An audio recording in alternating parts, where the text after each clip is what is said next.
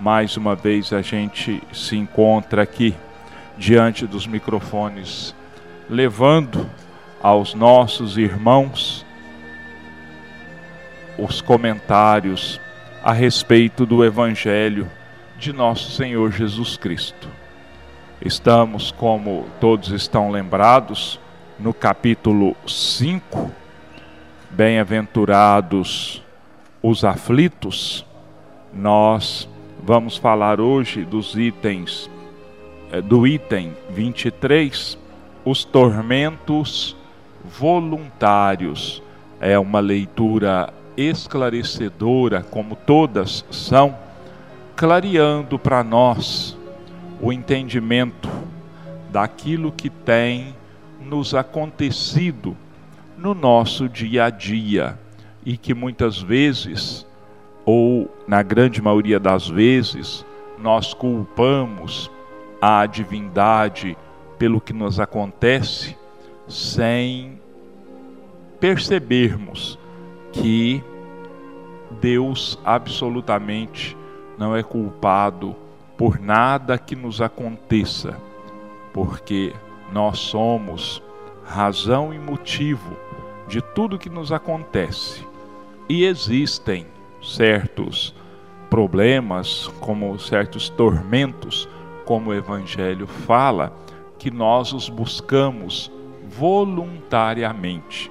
Então o título é esse: Tormentos Voluntários, Fenelon, Lyon, 1860.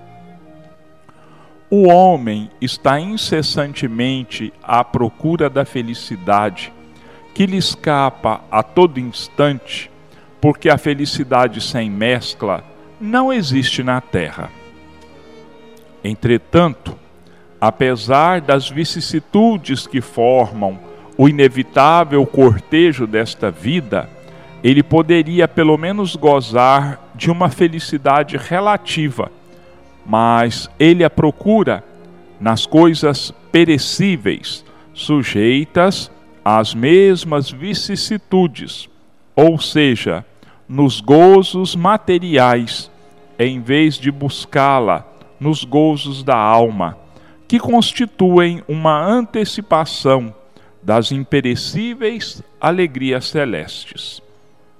Em vez de buscar a paz do coração, única felicidade verdadeira neste mundo, ele procura com avidez tudo que pode agitá-lo e perturbá-lo. E coisa curiosa, parece criar de propósito os tormentos que só a ele cabia evitar. Haverá maiores tormentos que os causados pela inveja, e o ciúme? Para o invejoso e o ciumento não existe repouso. Sofrem ambos de uma febre incessante. As posses alheias lhes causam insônias. Os sucessos dos rivais lhes provocam vertigens. Seu único interesse é o de eclipsar os outros.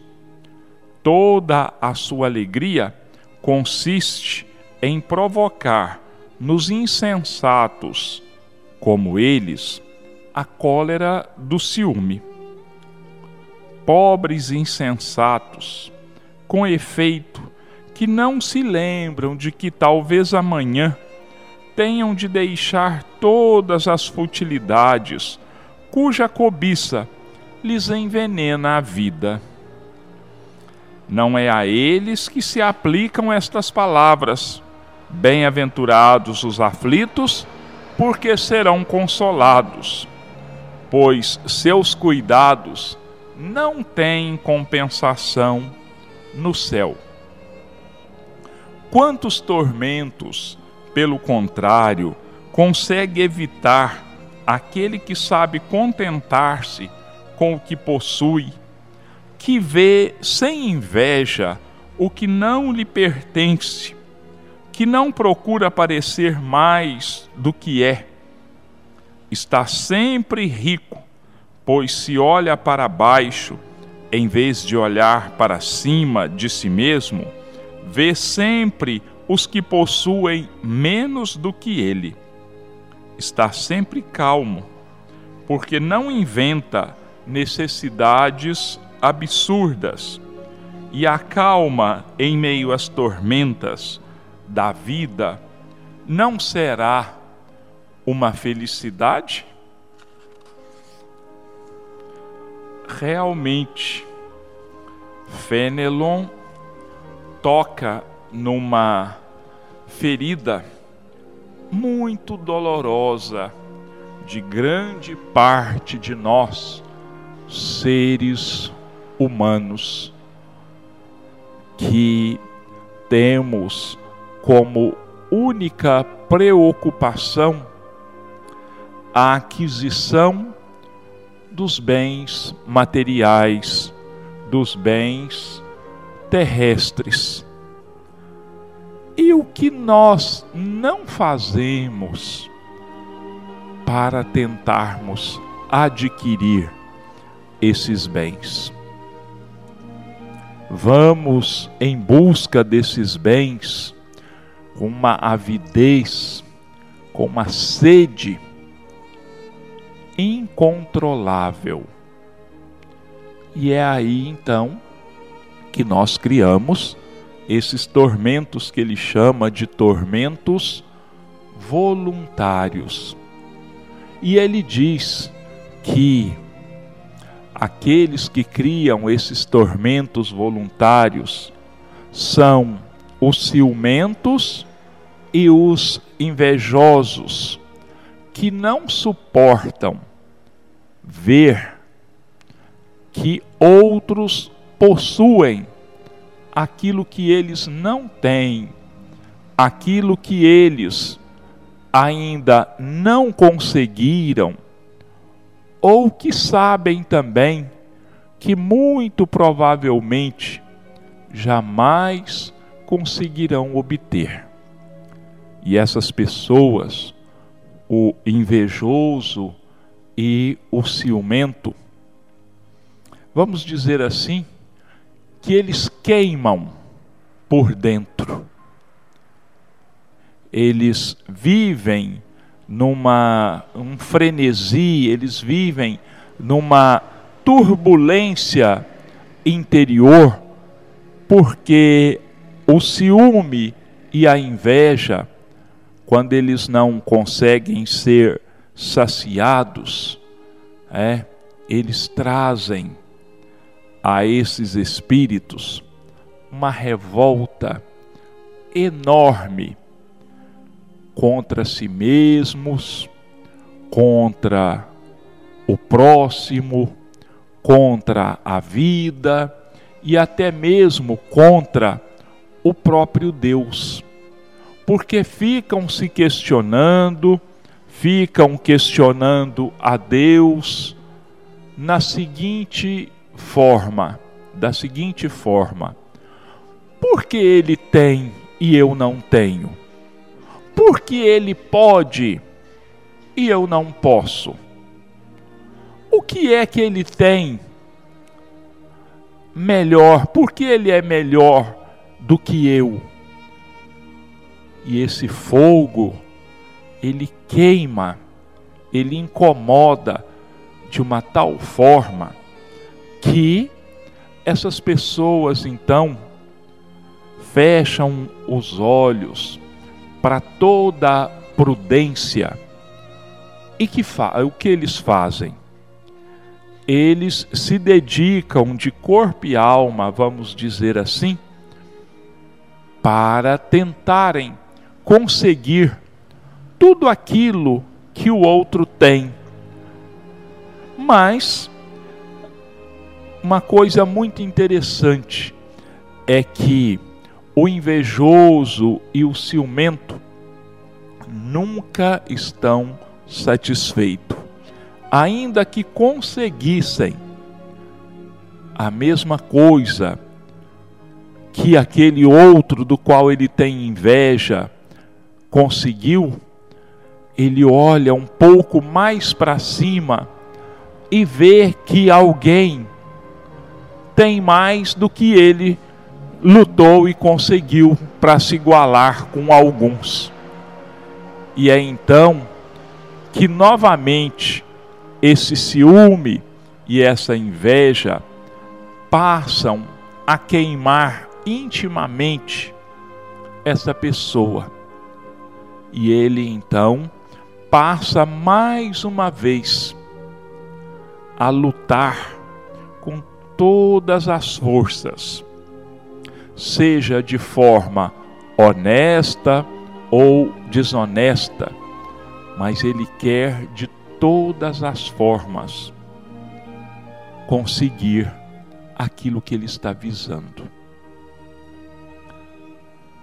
O invejoso e o ciumento, eles não fazem ideia do tormento que eles trazem dentro de si e dos tormentos que estão atraindo para si mesmos ao tentarem contra todas as circunstâncias da vida, vamos dizer assim, para conseguirem aquilo que eles acham que é necessário para que sejam felizes.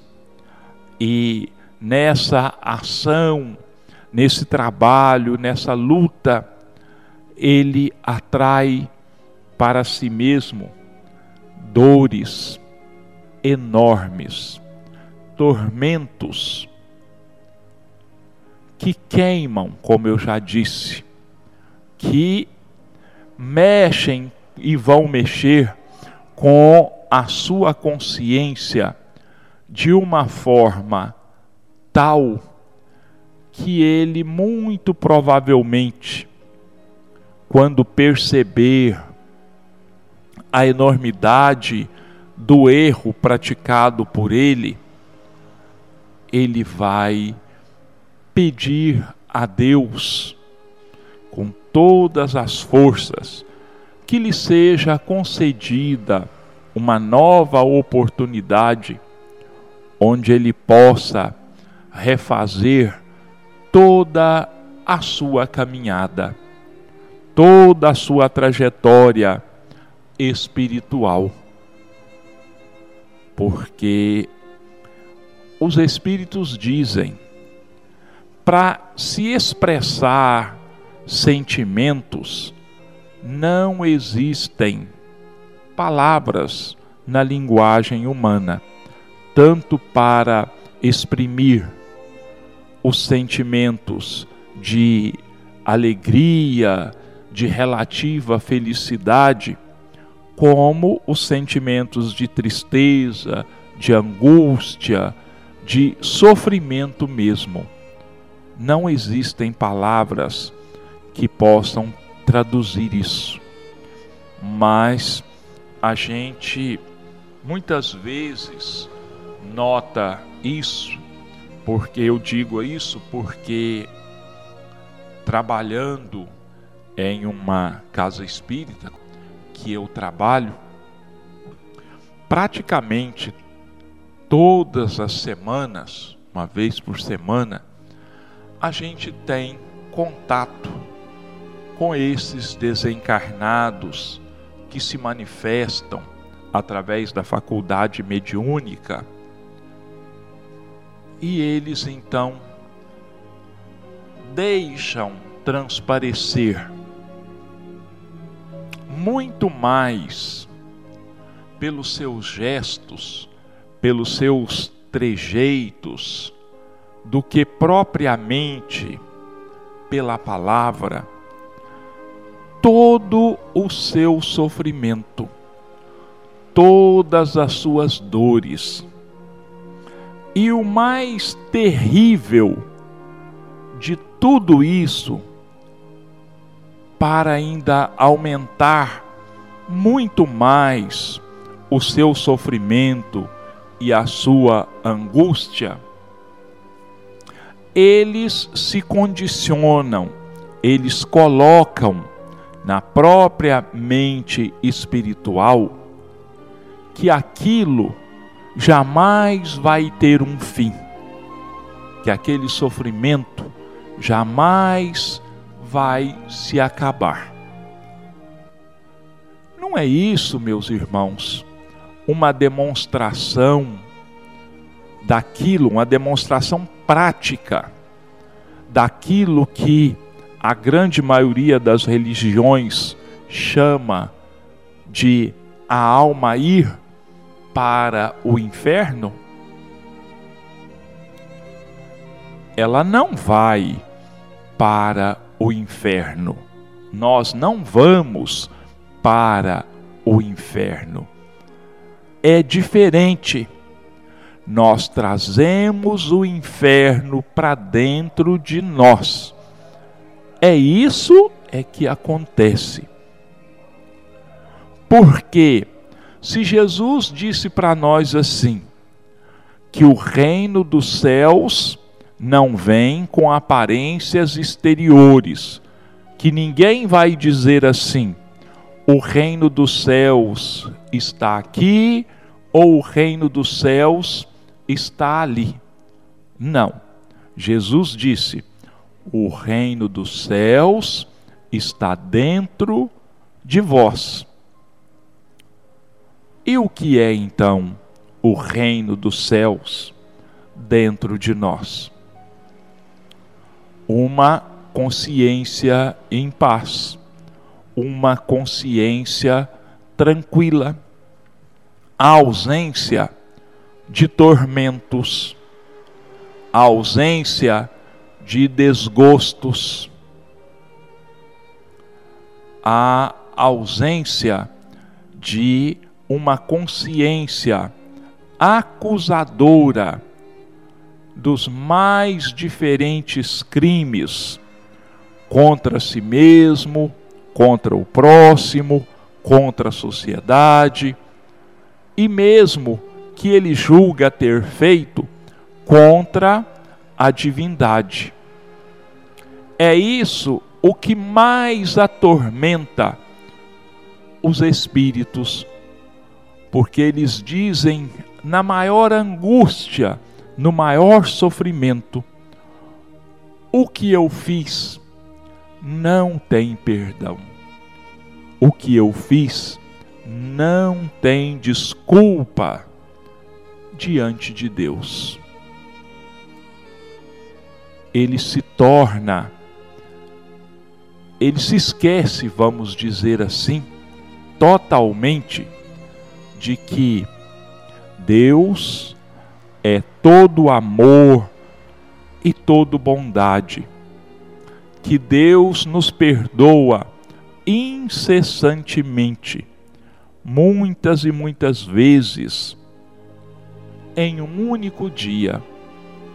Mas o desespero dele é tanto, ele volta os seus pensamentos apenas para um ponto, para uma questão, que todas as outras se anulam para ele. Ele se cristaliza naquele pensamento, naquela ação cometida por ele. Esse é o verdadeiro inferno que nós trazemos dentro de nós. Ninguém vai para um lugar de fogo eterno, de águas ferventes, de torturas. Isso realmente não existe. Deus, sendo a bondade infinita, jamais criaria alguma coisa desse tipo para castigar os homens. O castigo ele é proporcionado pelo próprio agente, pelo próprio criador, pelo próprio executor das dores e dos tormentos do próximo, que depois aquilo explode na sua consciência. E é então que ele se sente no maior dos infernos, num sofrimento que ele não tem condições de definir e que ele pensa, pior de tudo ainda, como eu já disse, é de que nada daquilo vai ter fim. Nunca. Que aquilo vai continuar para a eternidade. E ele sente dentro dele mesmo que aquilo é uma eternidade. Porque ele condicionou essa ideia. Nós, na grande maioria das vezes, fomos condicionados para acreditarmos nessa ideia. Quantas e quantas vezes nós já nascemos e renascemos, vivemos, adotamos, vamos melhor dizer, os mais diferentes credos religiosos. E, infelizmente, a grande maioria desses credos religiosos usa a ideia do sofrimento eterno, usa a ideia do inferno como um lugar de torturas infinitas para amedrontar os espíritos. Então, então, de tanto ouvirmos isso por várias vidas seguidas, aquilo se fixou no nosso inconsciente. E chega um momento então em que as nossas ações fazem com que o cofre dessas crenças, vamos dizer assim, que ele se abra e que nós então passemos a viver dentro de nós mesmos todo esse terror. Mas é uma ficção. Ele não existe na realidade. Assim como a felicidade também que nós possamos desfrutar a relativa felicidade também ela é fruto das nossas ações. Só que enquanto o inferno é uma criação da mente humana, as bem-aventuranças, elas são perenes, elas existem de verdade e são também fruto das nossas próprias vivências. Então seria muito conveniente para todos nós que nós nos contentássemos com aquilo que nós temos.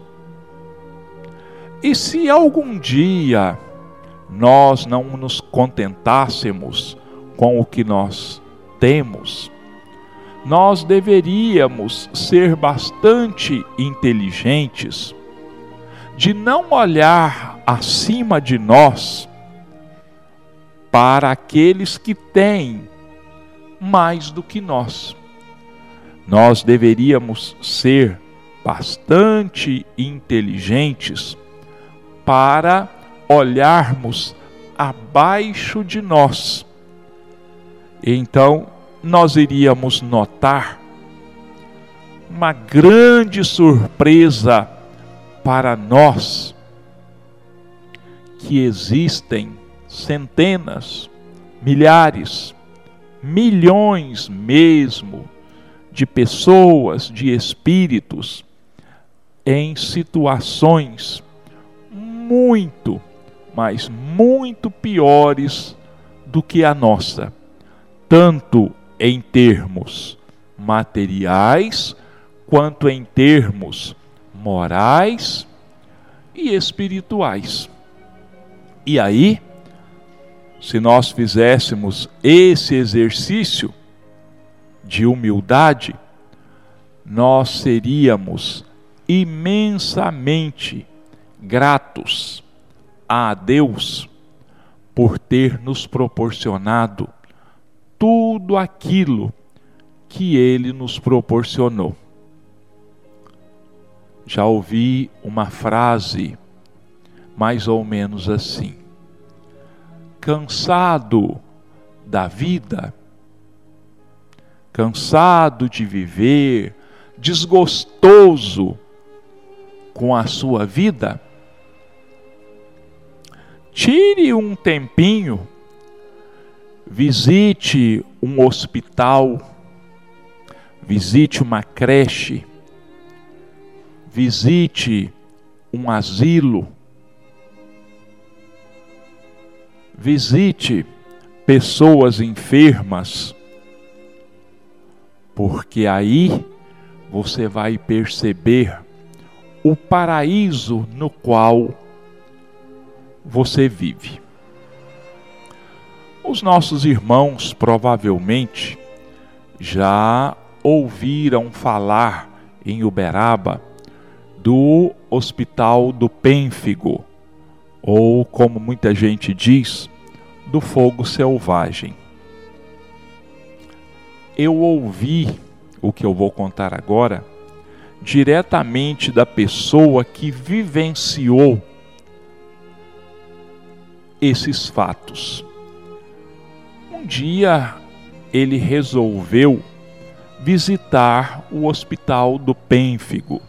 Nesta época, isso já faz um bocado de anos, Dona Aparecida era viva, era, ainda estava encarnada, a dirigente do hospital do Pênfigo.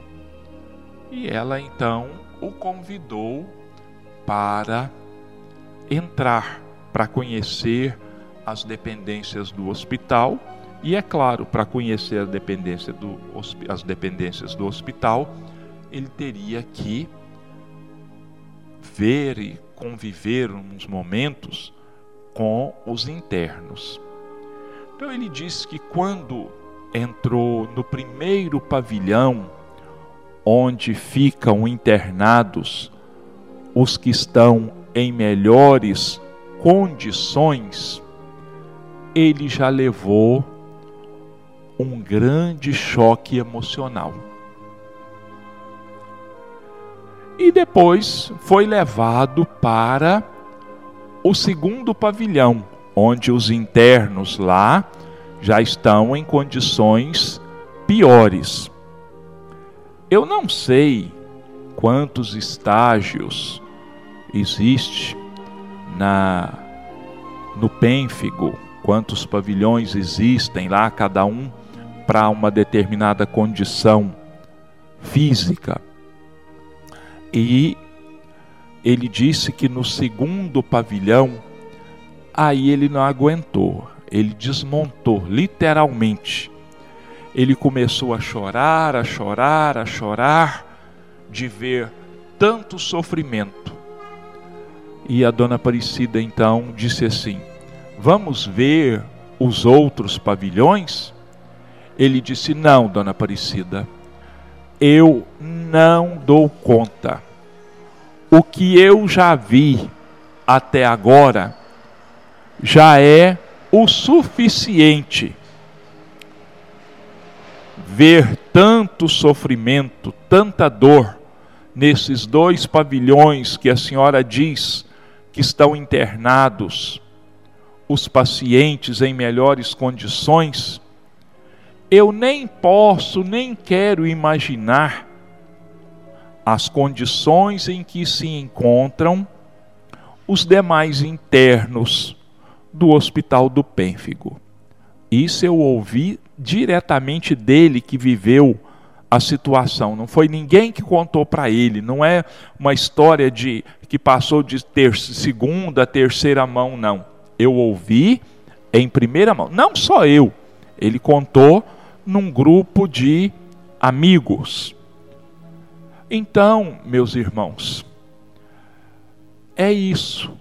Nós devemos nos contentar com o que nós temos, porque a dor em volta de nós é muito maior do que a nossa.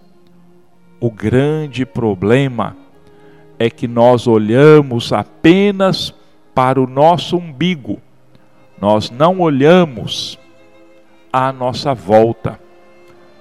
Nós preferimos ignorar a dor do próximo. E sabe por quê, meu irmão, meus irmãos? A indiferença por preguiça. Por preguiça. Porque se nós olharmos realmente com olhos de ver à nossa volta, nós vamos ver a dor do próximo. Nós vamos tomar conhecimento das dores do próximo. E aquilo vai incomodar a gente de tal forma que nós só vamos ficar tranquilos quando nós tentarmos mudar um pouco a situação dessas pessoas para melhor. E para mudar a situação do outro para melhor, nós temos que antes mudar a nossa situação íntima. E isso dá trabalho. Isso dá muito trabalho. Daí a nossa comodidade. Daí a nossa preguiça. Então, meus irmãos, é muito importante que nós não busquemos com as próprias mãos dores imensas para nós, que são fruto da inveja e do ciúme, que são sinônimo, vamos dizer assim, de inconformação com a nossa própria situação. Os, o Allan Kardec, na codificação da doutrina espírita, na preparação de O Livro dos Espíritos, eu não sei qual é a questão de O Livro dos Espíritos, mas ele pergunta aos benfeitores espirituais que presidiam a codificação. Ele perguntou assim: Qual é o homem mais rico que existe? É claro que ele não estava se referindo à riqueza de bens materiais, porque qualquer um sabe que o homem mais rico do ponto de vista material é aquele que mais tem, que mais detém bens materiais. Então não foi nesse sentido que ele perguntou, foi num sentido mais amplo qual é o homem mais rico que existe.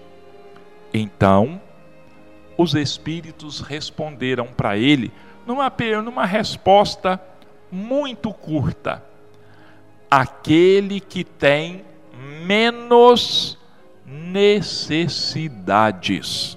Quer dizer, o mais conformado com a sua situação econômica, com a sua situação material.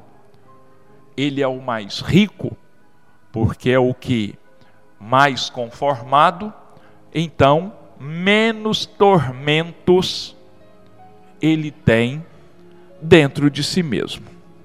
Bom, meus irmãos, nós vamos então agora passar para a segunda parte do nosso programa agradecendo aos nossos irmãos ouvintes pela paciência que têm conosco, pela audiência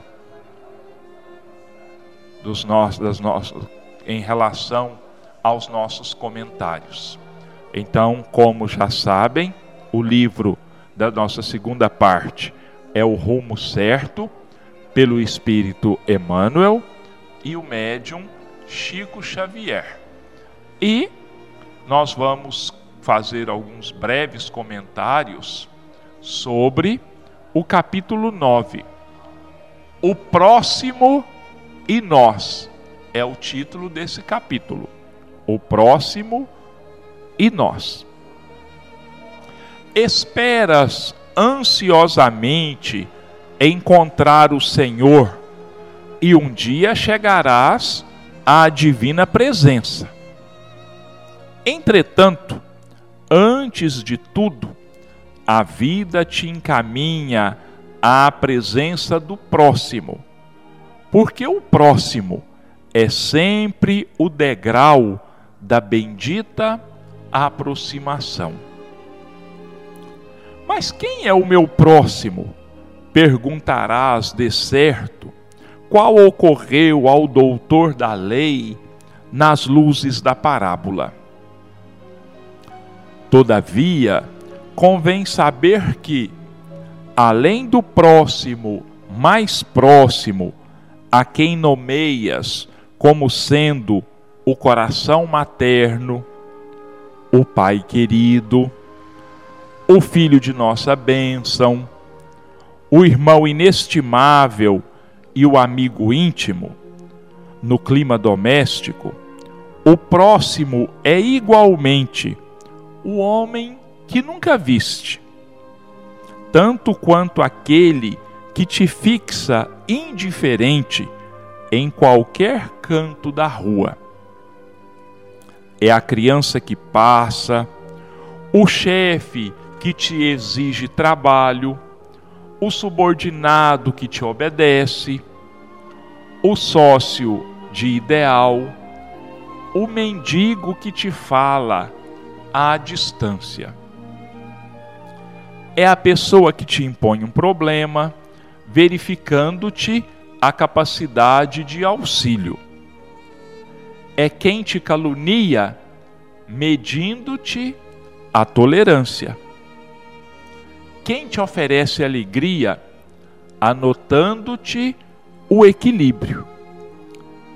É a criatura que te induz à tentação, testando-te a resistência é o companheiro que te solicita concurso fraterno, tanto quanto o inimigo que se sente incapaz de pedir-te o mais ligeiro favor.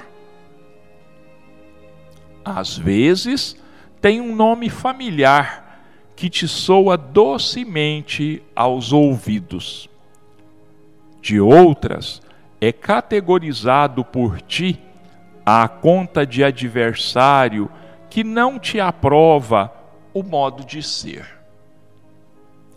Em suma, o próximo é sempre o inspetor da vida que nos examina a posição da alma nos assuntos da vida eterna.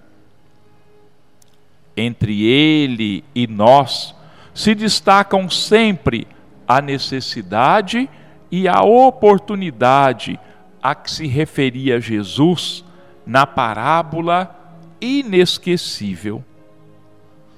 Isto porque o bom samaritano foi efetivamente o socorro para o irmão caído na estrada de Jerusalém para Jericó. Mas o irmão tombado no caminho de Jerusalém para Jericó foi para o bom samaritano o ponto de apoio para mais um degrau de avanço no caminho para o encontro com Deus. Muito esclarecedora, extremamente esclarecedora, esta mensagem do capítulo 9 do livro Rumo Certo. O próximo e nós. Então, Emmanuel, ele faz aqui mais um comentário a respeito da parábola do bom samaritano, onde aquele doutor da lei, tentando Jesus, pergunta para ele: Quem é o meu próximo? Então, o Emmanuel fecha a questão nesse comentário quando ele coloca para nós que o próximo, o nosso próximo, o meu próximo, o seu próximo, somos todos nós, independente da posição que ele ocupe de proximidade consanguínea, de proximidade por afinidade, por amizade, tanto quanto aquele que está o mais distante de nós, aquele que nós nunca vimos e que muito provavelmente nunca vamos ver. O próximo é aquele que nos quer bem, como também aquele que ainda nos quer mal. Todos eles são o nosso próximo. Não é à toa que Jesus disse mais ou menos assim: que todas as vezes que nós fizéssemos alguma coisa de bem aos mais pequeninos, era Ele pessoalmente que nós estaríamos fazendo. O próximo não tem nome. O próximo não tem aparência física para nós. Ele é simplesmente toda e qualquer criatura de Deus. Toda e qualquer criatura de Deus. Aí alguém pode estar assim se perguntando: mas Getúlio, toda criatura de Deus, quer dizer que os animais também eu devo considerar como meu próximo? Perfeitamente. Perfeitamente. O animal, seja em qual estágio ele se encontre da evolução, ele simplesmente se encontra num estágio de evolução no qual nós já nos encontramos em eras remotíssimas, que só Deus e Jesus sabem há quanto tempo isso aconteceu. Eu sei que muita gente vai ter dificuldade em aceitar isso que eu estou dizendo aqui, que os animais hoje são aquilo que nós fomos ontem. Mas é exatamente isso que eu quero dizer. É claro que cada um tem a liberdade de aceitar ou não aquilo que nós estamos afirmando aqui e dizemos ainda mais que aquilo que nós afirmamos aqui não é uma coisa, uma conclusão nossa, absolutamente, não é uma ideia da nossa própria mente, mas é fruto dos estudos, dos ensinamentos que nós temos recebido ao longo desta vida em que nós temos nos dedicado ao estudo da doutrina espírita e temos uma predileção maior justamente pelo estudo da evolução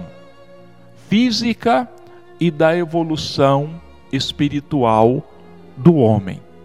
E é isso que os espíritos e mesmo os encarnados têm nos ensinado ao longo de todos esses anos de estudo, em que obras, muitas obras, as mais variadas, nós já lemos, já estudamos, já ouvimos de outros, encarnados e desencarnados também, nos dizendo isso.